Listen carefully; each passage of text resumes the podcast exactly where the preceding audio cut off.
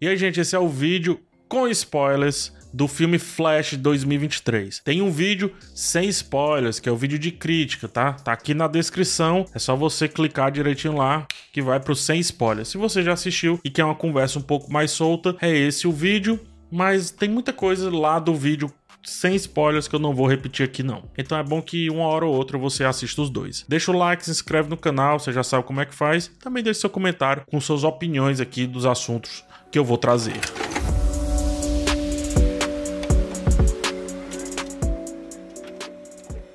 Primeira coisa que eu quero comentar, né, é o Batman, a volta do Batman, o Batman de 1989, o Batman do Michael Keaton. É muito legal analisar a carreira do Michael Keaton, porque no Birdman, né, meio que ele já havia feito uma homenagem à própria carreira, havia sido feito, melhor dizendo, uma homenagem à própria carreira dele. E aí ele volta como abutre, né, lá no Homem-Aranha, e agora finalmente como o Batman que sejamos honestos, assim, vendo tanto o Batman do George Clooney, tanto depois o do Val Kilmer, era o Batman que deveria ter ficado aí por mais tempo, né? Isso eu tô falando lá nos primeiros filmes do Homem-Morcego. De certa forma, é muito nostálgico, né? Esses filmes de hoje em dia, seja Flash, seja o que for, estão usando muita nostalgia, porque eu acho que captura várias idades. Nostalgia é um negócio engraçado, porque ela serve a quem viveu e a quem não viveu. A quem viveu dá aquele sentimento, né? Aquela melancolia do bem, aquele sentimento de que há ali um rosto familiar familiar, por mais que às vezes você nem saiba qual é o nome da pessoa, digamos assim, mas esse é o tom da nostalgia que rapidamente o Batman traz. Eu acho que mais do que isso, e nesse ponto é o lado que eu mais gosto dessa volta do, do Batman do Michael Keaton, tá? Que é uma leve referência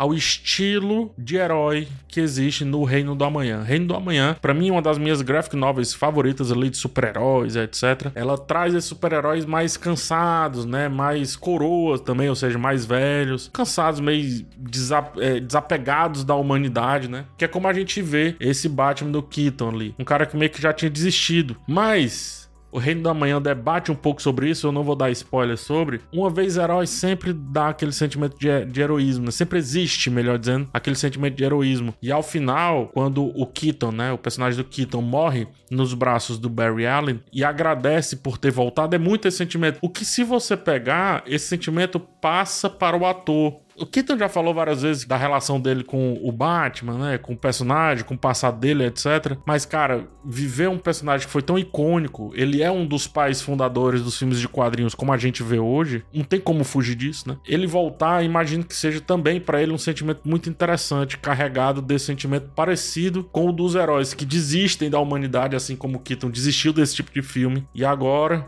nesse filme específico volta com esse seu personagem hiper, ultra clássico. O impacto da, da, desse, dessa trilha do Danny Elfman é, é lindo, cara. É nostálgico, como eu disse, né? Me coloca, sei lá, num, num, num PHzinho de 12, 11 anos de idade vendo aqueles filmes e tudo.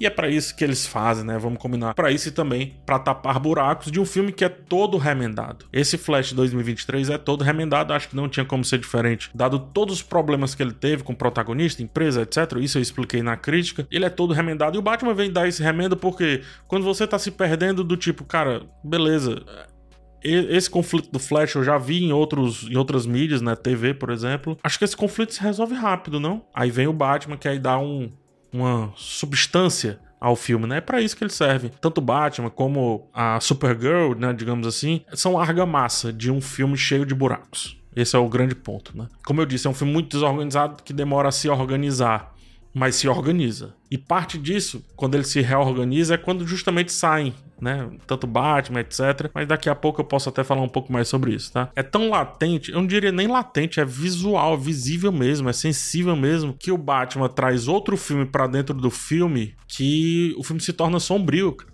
né? Obviamente para referenciar ali o Homem Cego, mas se a gente levar em consideração que ainda estamos no filme do Flash, não fazia sentido ele ser tão sombrio assim. Acaba sendo também, dando um passinho atrás nessa discussão que a gente está tendo, acaba sendo também uma ideia de tentar criar esse símbolo Robert Downey Jr., não sei se vocês sentem, dentro do universo da Marvel, só que aqui nesse universo moribundo, né, da DC, moribundo no sentido de que haverá um novo caminho aí com o James Gunn, né? Então é, é como se o Keaton fosse tivesse um que ali de Homem de Ferro para com relação ao Homem-Aranha e o Homem-Aranha seja um pouco Flash aqui, né? Até em estilo e etc. Se a gente olhar para a história como um todo, é legal quando o Batman vem, mas fica muito ali na zoada do arranque, né? Serve a história para tapar esses buracos, é mais como um ponto e vírgula do que pontos finais. Aí depois ele vai embora e deixa ali um pedacinho, mas quando o Flash, o filme se encontra, ele não precisa mais de nada disso. Ele nunca precisou. Só que a história era muito pequena, né? A história que eles conseguiram construir era muito curta,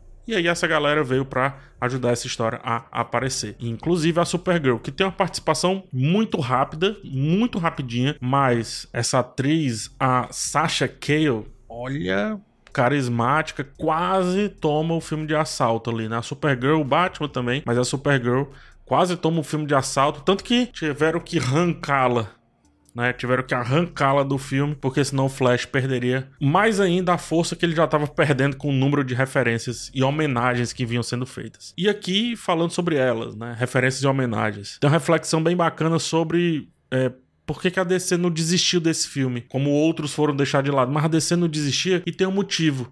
É porque o filme ele soa como ou uma continuidade possível a partir dos vários das várias pontas soltas que ele deixa. Ou seja, pode haver um universo e outro, e a DC, né, Warner, etc., espertos, eles vão deixar essa ponta por aí, porque vai que um dia eles precisem. Bem como também, uma vez que entrou o James Gunn ali no circuito, eles puderam fazer qualquer coisa com esse filme. E ao poder fazer qualquer coisa, eles começam a trazer elementos nostálgicos que pode colocar o filme, eu acredito que isso vai acontecer, né? É um pouco de futurologia aqui, mas que pode colocar o filme no imaginário da cultura pop de um ponto de vista hiper divertido, porque nostalgia, como eu disse, vende fácil. Então, resumindo, ele é uma grande de despedida, assim, parece uma grande despedida, mas ainda deixa espaço para a possibilidade de continuações em outros, né? A partir de outros universos ou de elementos bem específicos. O final dele é bem evidente evidente isso. Quando ele traz o Jason Momoa, ele traz até o George Clooney e etc. É como se ele servisse de suporte, não necessariamente para o que virá,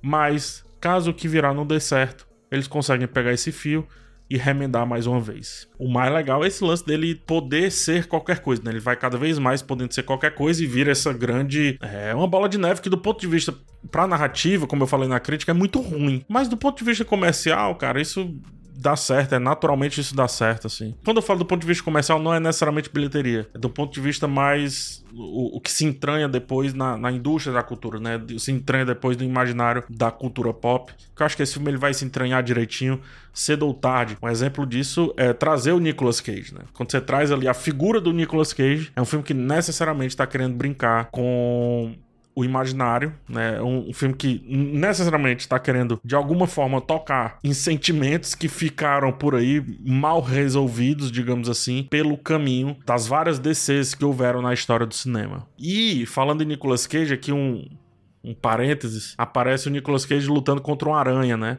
Tem uma explicação detalhada disso, porque isso é uma referência ao filme que não existiu, do Kevin Smith, do Tim Burton, Nicolas Cage, que é o Superman Lives, né? Nos anos 90 houve uma tentativa de fazer um filme chamado aí Superman Lives com o Nicolas Cage no papel do Superman e o roteiro ele estava sendo escrito pelo Kevin Smith. Embora o filme nunca realmente tenha sido concluído, ele se tornou um pouco de uma lenda no mundo dos quadrinhos, no mundo do cinema, no mundo da cultura pop. E em um dos rascunhos do roteiro, o produtor, o John Peters, ele pediu ao Kevin Smith que colocasse ali uma luta entre o Superman e um aranha gigante, justamente no terceiro ato do filme quase como um dos principais vilões. O Peters, né? Ele supostamente acreditava que as aranhas eram as predadoras mais ferozes da natureza e que, portanto, seriam um inimigo muito digno para o Superman. Entendeu tudo de Superman.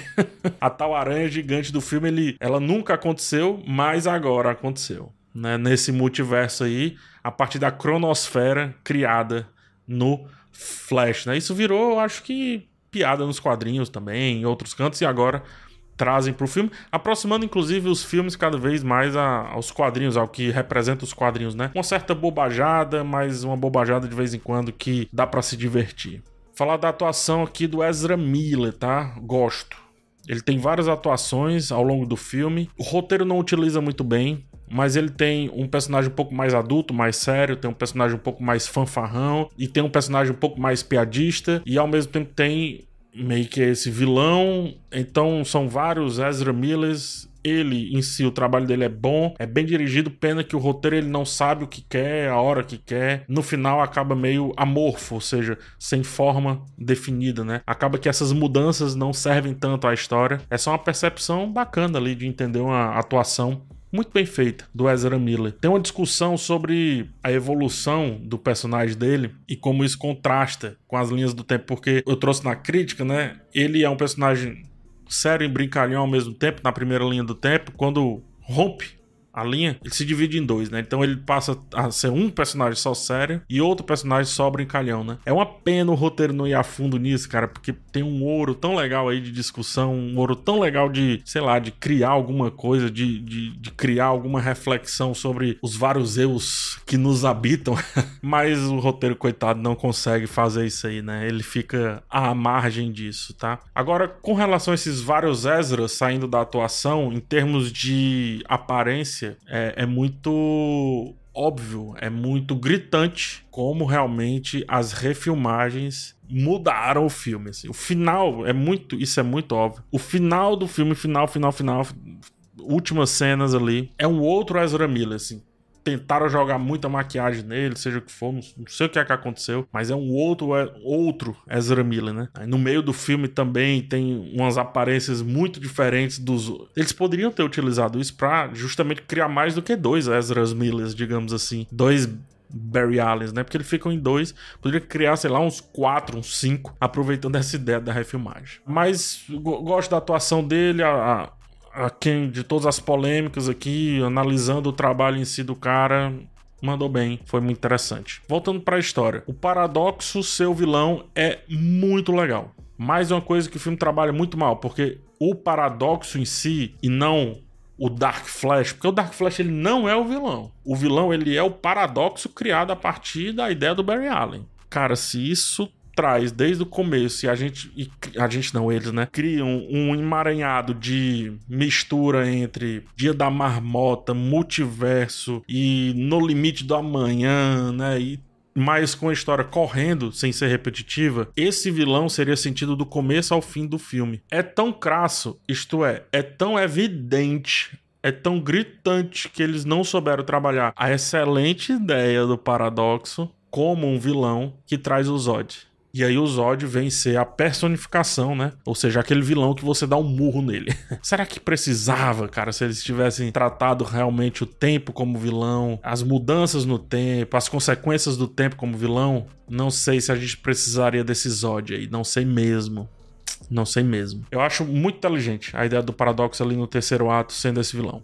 Muito inteligente muito inteligente mesmo. Pena que a solução, como ele passa pouco tempo né, em evidência, a solução parece simples, ela não é simples. Mas tem um salto, né, nem temporal. Tem uma elipse narrativa, ou seja, tem um salto na narrativa, tem um corte muito brusco entre a ideia do Barry Allen e a execução que fica parecendo muito fácil sair de um paradoxo que é extremamente complicado. Por isso merecia um filme todo para ele. Você quer saber um, um, um filme cujo paradoxo ele é o vilão, é o Questão de Tempo. Questão de Tempo é um filme que dá uma agonia tão grande com relação a essa questão de viagem temporal que toda vez que ele faz viagem, modifica tudo e não é dia da marmota. Não é. Não existe ali um dia sendo revivido todo o tempo, a história tá correndo.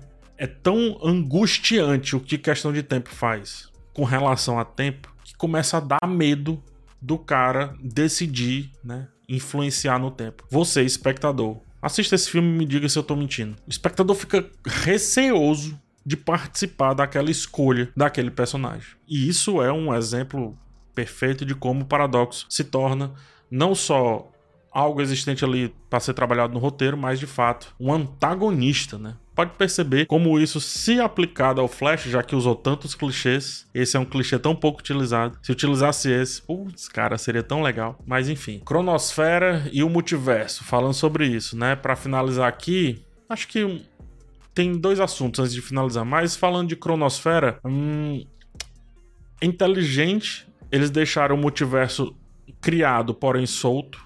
Rapidinho, a cronosfera em si é um elemento muito fácil de resolução de um filme que não tinha final. Eles não sabiam o que fazer com o filme. A cronosfera é um, é um elemento, né?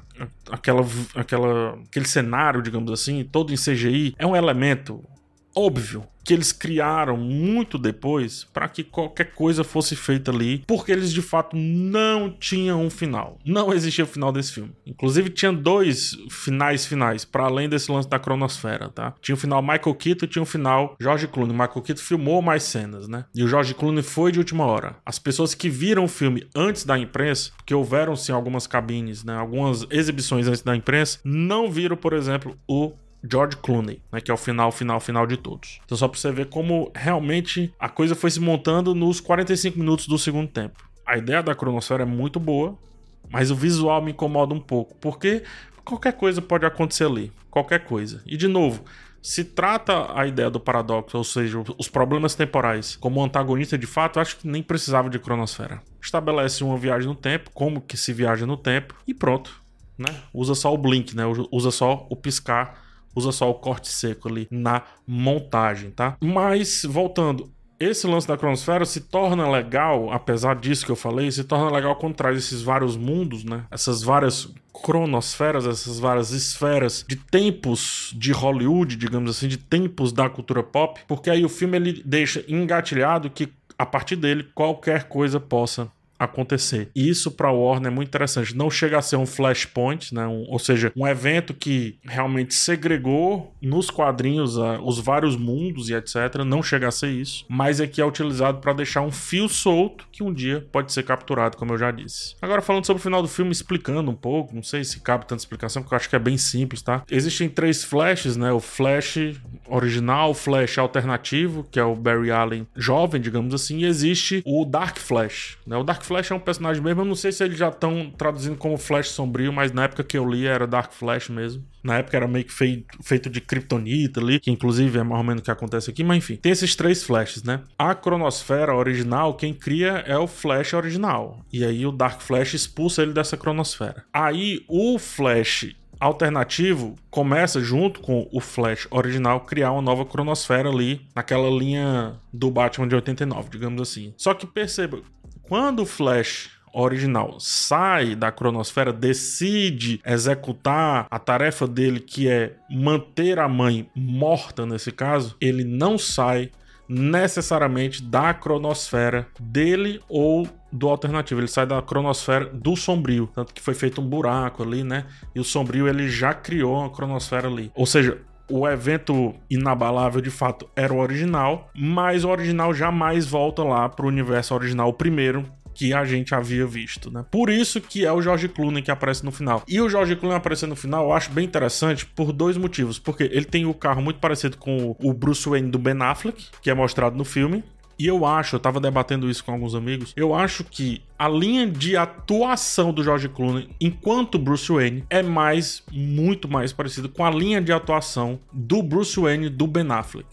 Eu acho eles muito parecidos. Explico. O Michael Keaton, né, falando de uma maneira bem grosso modo e bem rápido, o Michael Keaton é o Batman Batman. Enquanto Bruce Wayne ele tá pensando no Batman. Né? Enquanto o Batman ele tá pensando no Batman.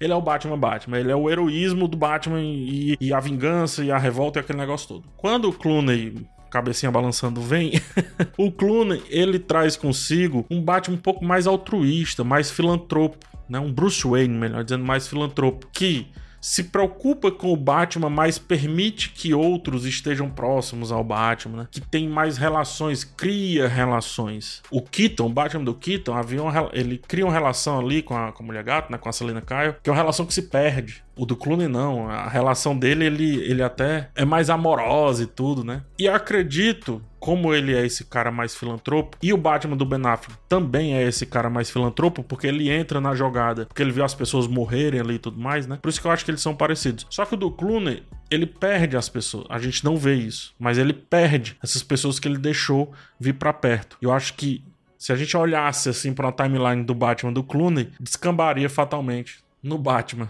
do Ben Affleck. Então por isso que é interessante, curioso e dá para discutir, dá para debater essa utilização do George Clooney e não do Michael Keaton. Por quê? Se a gente tá falando que é um terceiro universo, porém é um terceiro universo parecidinho com o universo principal, o universo Primeiro, fica legal essa referência do Clooney ser um Batman mais Affleck do que mais Michael Keaton ou mais Val Kilmer. Inclusive, o filme merecia, ou melhor, ele merecia, né? Ter tido ali uma homenagem ao Val Kilmer, assim como também outros personagens, já que tantos foram trazidos até aqui. Não sei se ficou claro para vocês, porque eu acho aquela escolha final uma escolha interessante. Mas é isso, já falei demais. Quem sabe um dia eu posso voltar a falar sobre esse filme. Depende muito de vocês, como vocês também vão receber esses vídeos. Comenta aqui embaixo, me diz aí outras questões. Fala o seguinte, manda perguntas, né? Não para quem não assistiu o filme, não é isso. Ah, acontece o que no filme? Não, não é esse tipo de pergunta. Em relação ao que você gostaria de entender das minhas interpretações, deixa perguntas aqui, quem sabe um dia eu faço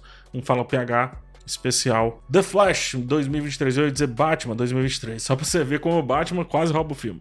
é isso, gente. A gente se vê numa próxima, tá? A gente se vê num próximo vídeo. Um forte abraço em vocês e tchau.